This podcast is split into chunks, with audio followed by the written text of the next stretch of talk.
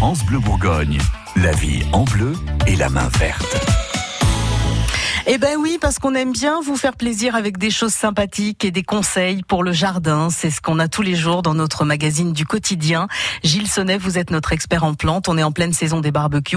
Vous nous encouragez vivement à user et abuser du thym. Le thym, on peut l'utiliser toute la journée finalement en cuisine toute la journée en cuisine et qui est une plante qui a beaucoup de vertus. on parlait euh, récemment des, des, plantes et de l'eau qui peut attirer les, les, insectes, le thym, lui, va plutôt les faire fuir un petit peu.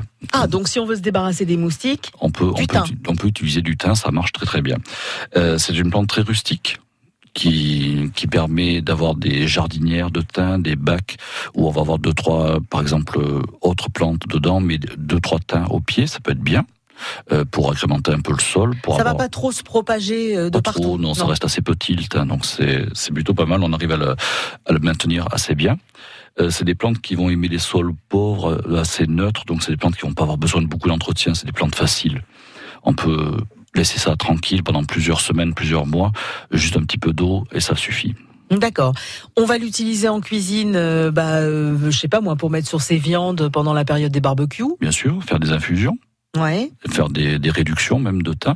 On peut faire des sirops euh, avec du thym à l'intérieur. Ça, c'est très parfumé, c'est quand même très agréable. Et puis évidemment, le thym, c'est connu depuis l'Antiquité quand même pour ses vertus euh, sur tout ce qui est respiratoire. Donc c'est quand même une plante Ouais, c'est la plante à avoir euh, si on ne devait en choisir qu'une, par exemple. C'est qu'une bonne grillade avec un petit peu de thym frais dessus, c'est quand même royal. Et eh, ça vous rappelle tout de suite la Provence, non Bien sûr, c'est hein ça. C'est pas mal finalement. Euh, le thym, alors évidemment, on va pouvoir euh, l'utiliser frais, et puis ça va être le cas à cette période de l'année. Mhm. euh, en revanche, si on en a un stock dans son jardin, peut-être qu'on n'en aura plus pendant l'hiver, donc on va le faire sécher? On le fait sécher, on le coupe et on le fait sécher tranquillement, un peu comme tous les, toutes les herbes qu'on peut laisser sécher. ça sèche très facilement et ça s'utilise, ça garde bien son parfum une fois sec. Et lui, c'est pas une plante qui va finir par crever l'hiver, euh, non? Non, c'est quand même assez rustique, donc on, a quand même la chance. Ce qu'il faut éviter, c'est l'excès d'humidité et des terres trop argileuses qui vont retenir l'eau. Donc euh, dans ce cas-là, si on a un terrain argileux ou des bacs avec des terres argileuses, on essaye d'ameubler un peu tout ça avec des graviers, des cailloux, pour faire en sorte que le drainage soit important.